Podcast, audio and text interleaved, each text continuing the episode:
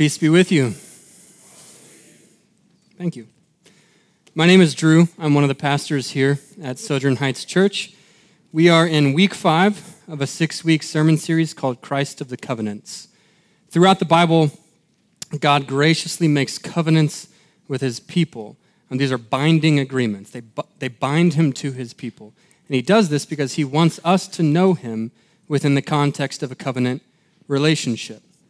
And so, covenant theology traces the successive waves of God's grace, moving history from the failure of Adam to the victory of Jesus.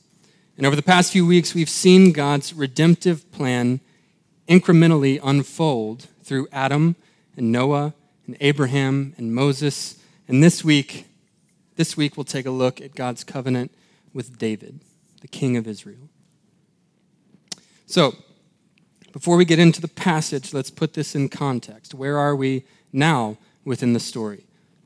In the beginning, God appointed Adam as a covenant head over all creation. He quickly disobeyed. But even though he, even though he disobeyed, God drew near and he mercifully initiated a covenant of grace. He promised that one of Adam's offspring would bring about the death of death and the redemption of all creation. But the world was broken on account of Adam's rebellion, and so God decreated and recreated the earth. Noah was a new Adam, and God gave him a fresh start, but he failed too. And so we see God call Abraham and establish a family through him. He promised Abraham that he would grow and prosper that family and that that family would be a blessing to the nations. And last week we saw God do just that grow Abraham's family into a nation and through a man named Moses teach them how to be a blessing to the nations. Unfortunately, like Adam, and like Noah, Israel failed to obey. The book of Judges tells us that every person in Israel did whatever he wanted, whatever seemed right in his own eyes, because there was no king in Israel. And so God gave them kings. Now, King David was not Israel's first king. Israel's first king was named Saul. And Saul quickly broke the covenant and disobeyed God. In fact, God uses Saul to show the nation of Israel why having a human king is actually inferior to just obeying God in the first place. King Saul was tall and handsome and mighty in battle, obvious choice for Israel's first king, but in the end, he was unfaithful, insecure, and selfish. And so God begins to orchestrate the fall of Saul and the rise of David. In many ways, God's covenant with David, here in 2 Samuel 7, it's the climax of the Old Testament. When the rightful king takes his throne, the kingdom has come. And we'll see that that's true next week as well with the new covenant and King Jesus. So, establishing David's dynasty, his, his line of kings, it's a key step in God's master plan to defeat Satan, sin, suffering, and death. It's a climax of the Old Testament. Now, there are four important events that provide context for this covenant. Number one, after a long and bitter civil war, David has finally taken the throne. And the civil war was between the northern kingdom and the southern kingdom of Israel. All right, number two, David has made Jerusalem the capital city of Israel. Jerusalem was located right in between uh, the northern and southern kingdom, so it was a prime location for unifying the people. The, the name Jerusalem actually means city of peace. Number three, David has brought the Ark of the Covenant into Jerusalem. The Ark of the Covenant represented the throne of God. So its arrival in Jerusalem linked David's kingship to the rule of God. David is God's chosen king. Number four, God has given the nation of Israel complete rest from its enemies. Both the king and the kingdom were safe and secure in the land of promise, enjoying peace like never before. God's new humanity, as we talked about last week, Israel, God's new humanity has returned to paradise. And that brings us to 2 Samuel 7, verse 1. Now, when the king lived in his house and the Lord had given him rest from all his surrounding enemies, the king said to Nathan the prophet, See now, I dwell in a house of cedar, but the ark of God dwells in a tent. And Nathan said to the king, Go, do all that is in your heart, for the Lord is with you. So here we see David sensing that something's out of balance. It's not right that he should live in a palace while the ark of God should dwell in a tent. Remember, the ark of God represented God's throne. And so, really, David is right to see a problem here. It appears that his desire to build a temple was, was a humble desire. The text doesn't give us any indication that he had ulterior motives for wanting to build this temple.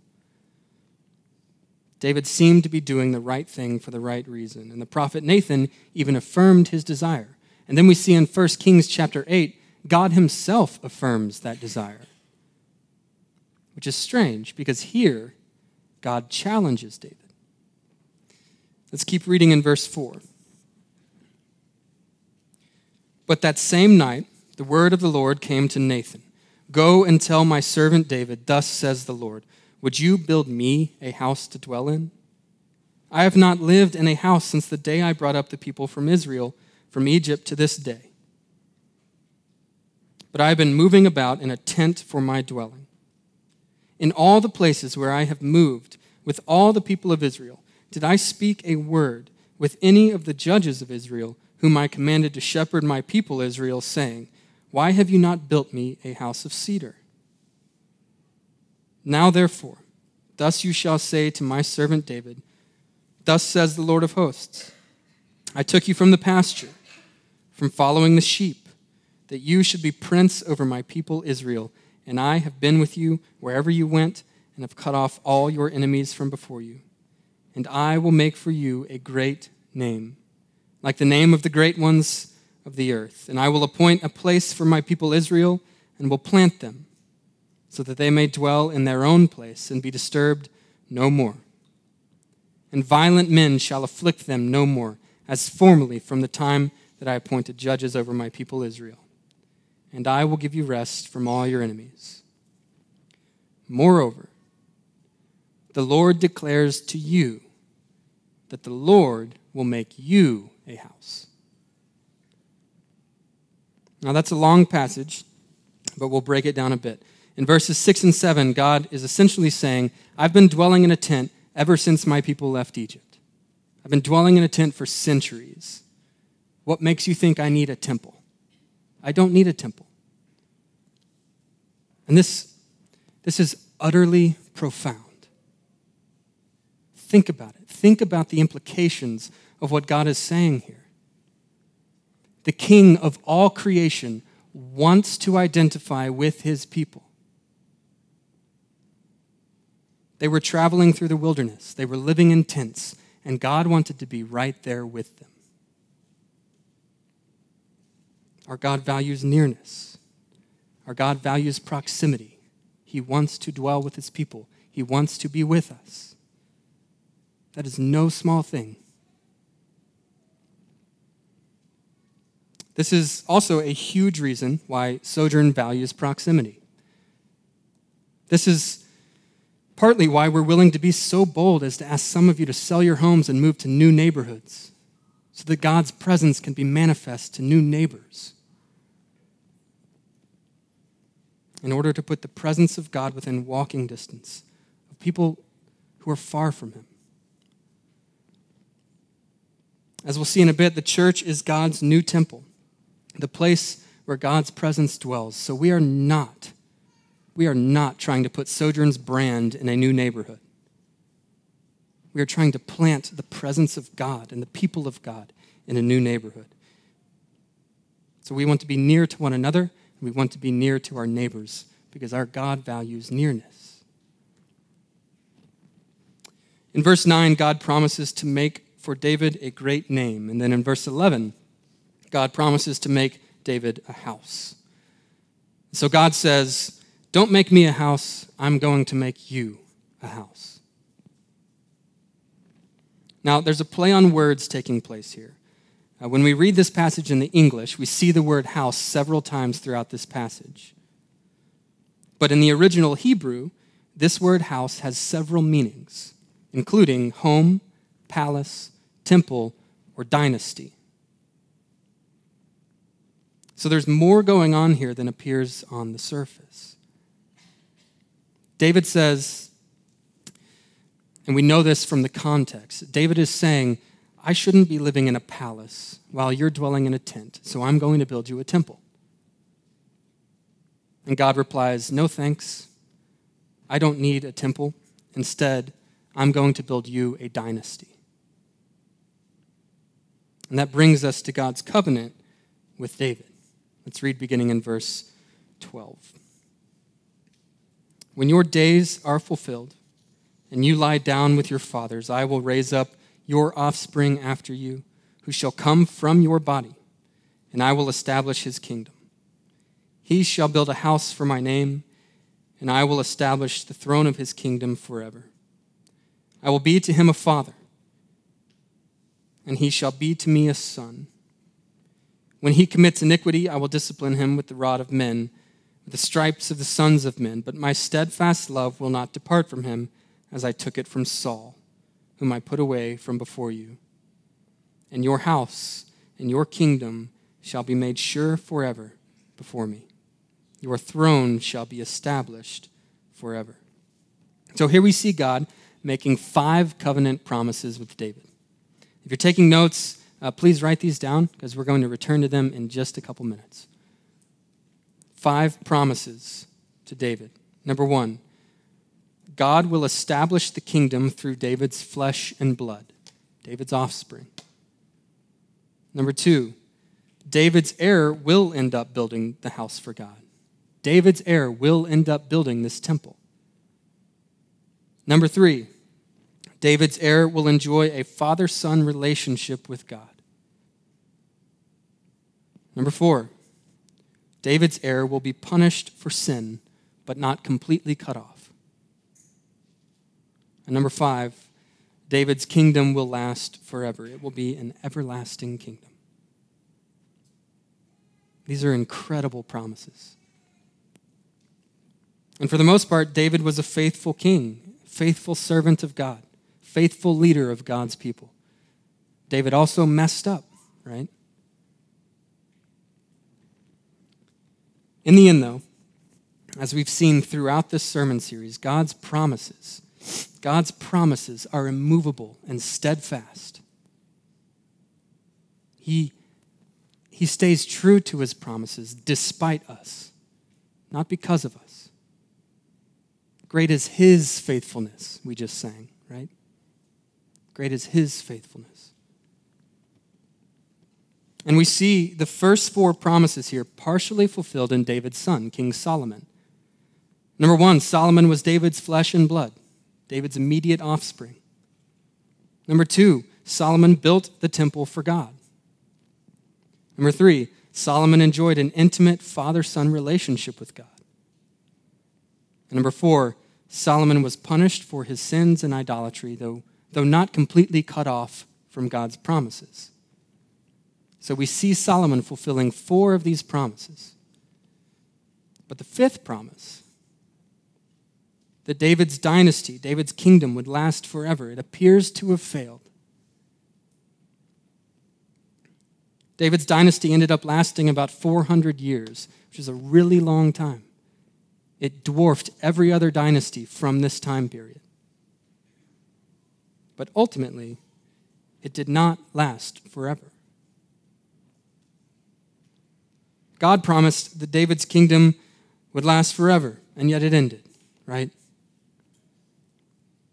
A few centuries after David, the people of Israel are once again cast out of the land of promise and forced to live in exile. It appears as though, as Israel is in exile, it appears as though every promise from Adam to Noah, Abraham, Moses, David, it's all in jeopardy. The people have essentially returned to Egypt.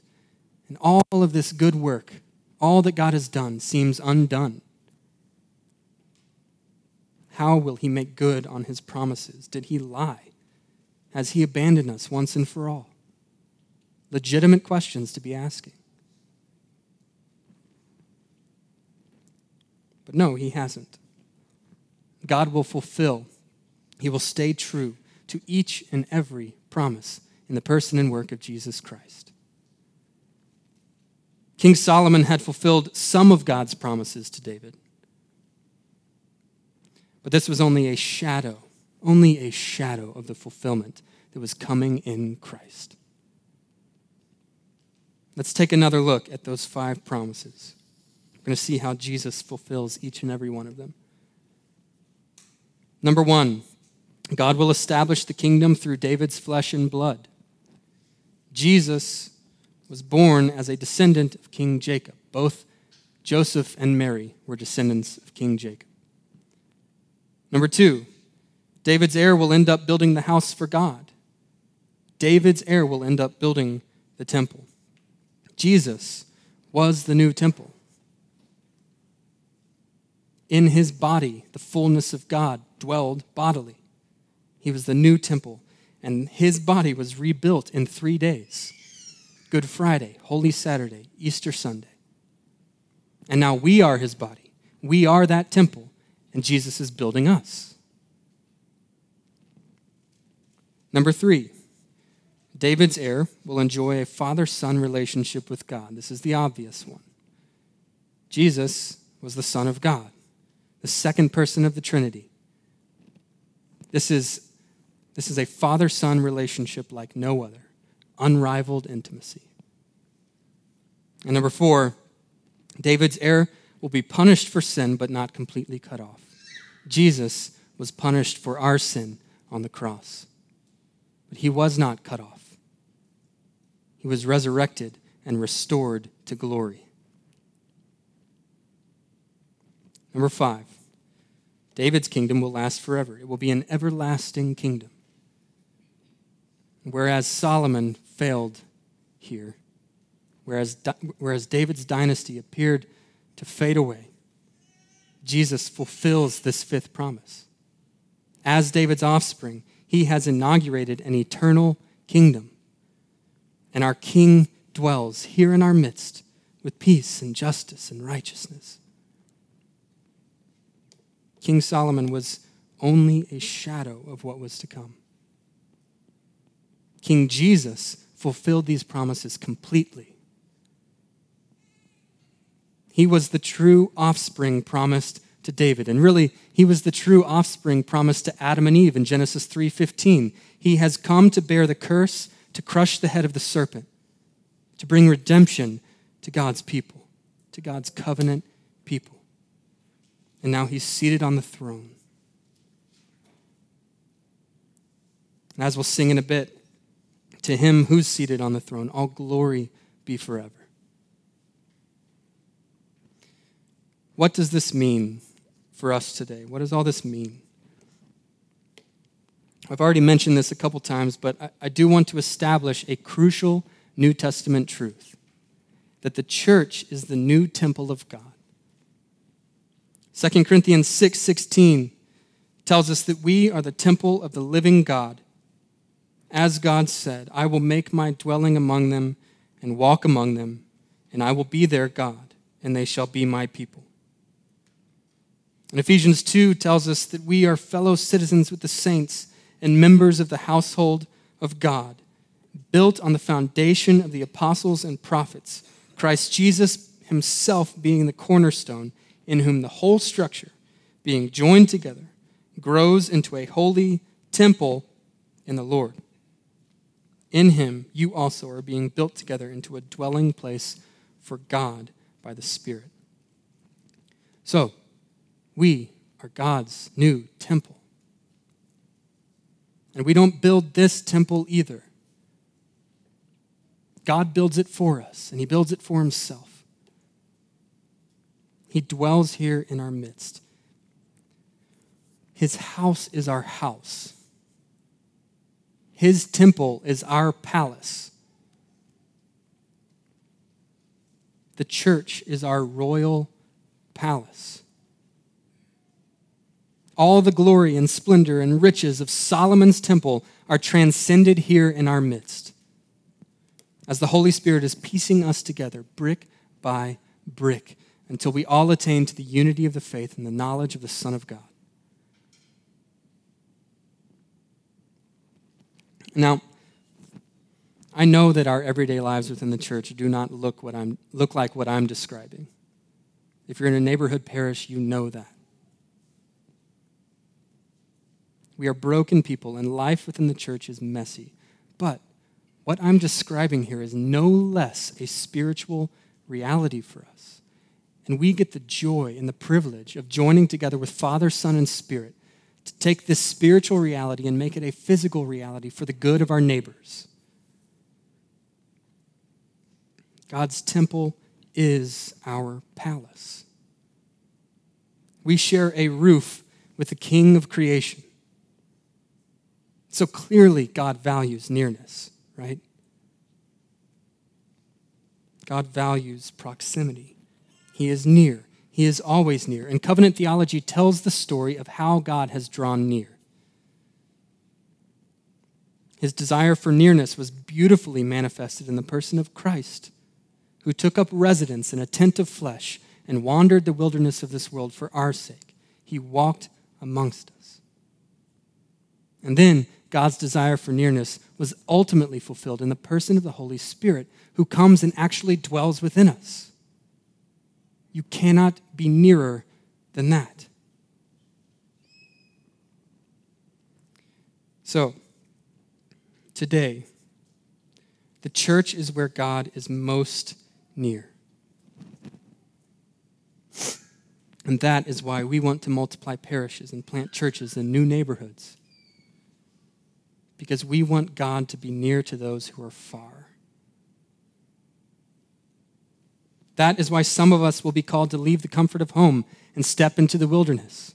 That's why some of us will be called to live in tents.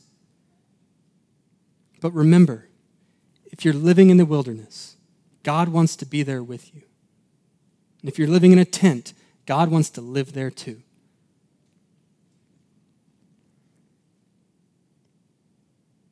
We are never alone. We are never alone, and this is never more true than when we draw near to our brothers and sisters in Christ. We come daily to the temple of God. We come daily to this temple of God. It doesn't mean this room or this building, it means these people.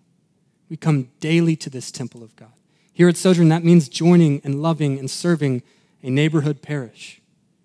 You come daily to the temple of God by joining and loving and serving a neighborhood parish. Come daily to the temple of God. So, it's a real joy. It has been for me. I hope it has been for you. A real joy to see Christ fulfill each and every one of these covenants. It is awe inspiring to see the manner in which God remains true to his promises. We are so blessed, so blessed in this age of the church to be able to look back and study all of this. This study is well worth our time, exploring the manner in which we have been redeemed. But I want to conclude this sermon today with a cliffhanger. Imagine I want us to imagine ourselves living in between the end of David's dynasty and the beginning of Jesus' ministry. We're in exile. Imagine yourselves in exile. God is silent. He has been for centuries. We've seen wave after wave of God's grace, and now the waves have all receded. All is quiet. And we're asking questions like, where is God? Does he even remember his promises? Does he hear us groaning like he did when we were in Egypt? And the curtain closes on the Old Testament, right there. But we, as the people of God, see looming on the horizon the faint contours of a tidal wave of grace. And we know when that, when that wave hits the shore, nothing is going to be the same. Everything is going to be changed. And that's what we get to talk about next week the new covenant in Christ. Let's pray.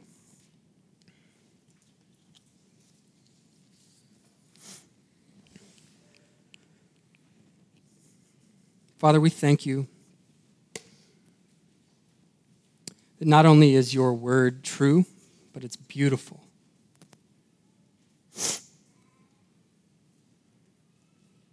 And we see as we study these covenants that it that we are exalted by you. And that is a wonderful, humbling thing. But ultimately, the Bible is not about us. It's about Jesus. And I, and I, I pray that you would give us eyes to see every way in which Scripture points to him. Cause us by your Spirit to worship you more deeply, with greater knowledge. Help us to see how, how good it is to have a covenant keeping, faithful God.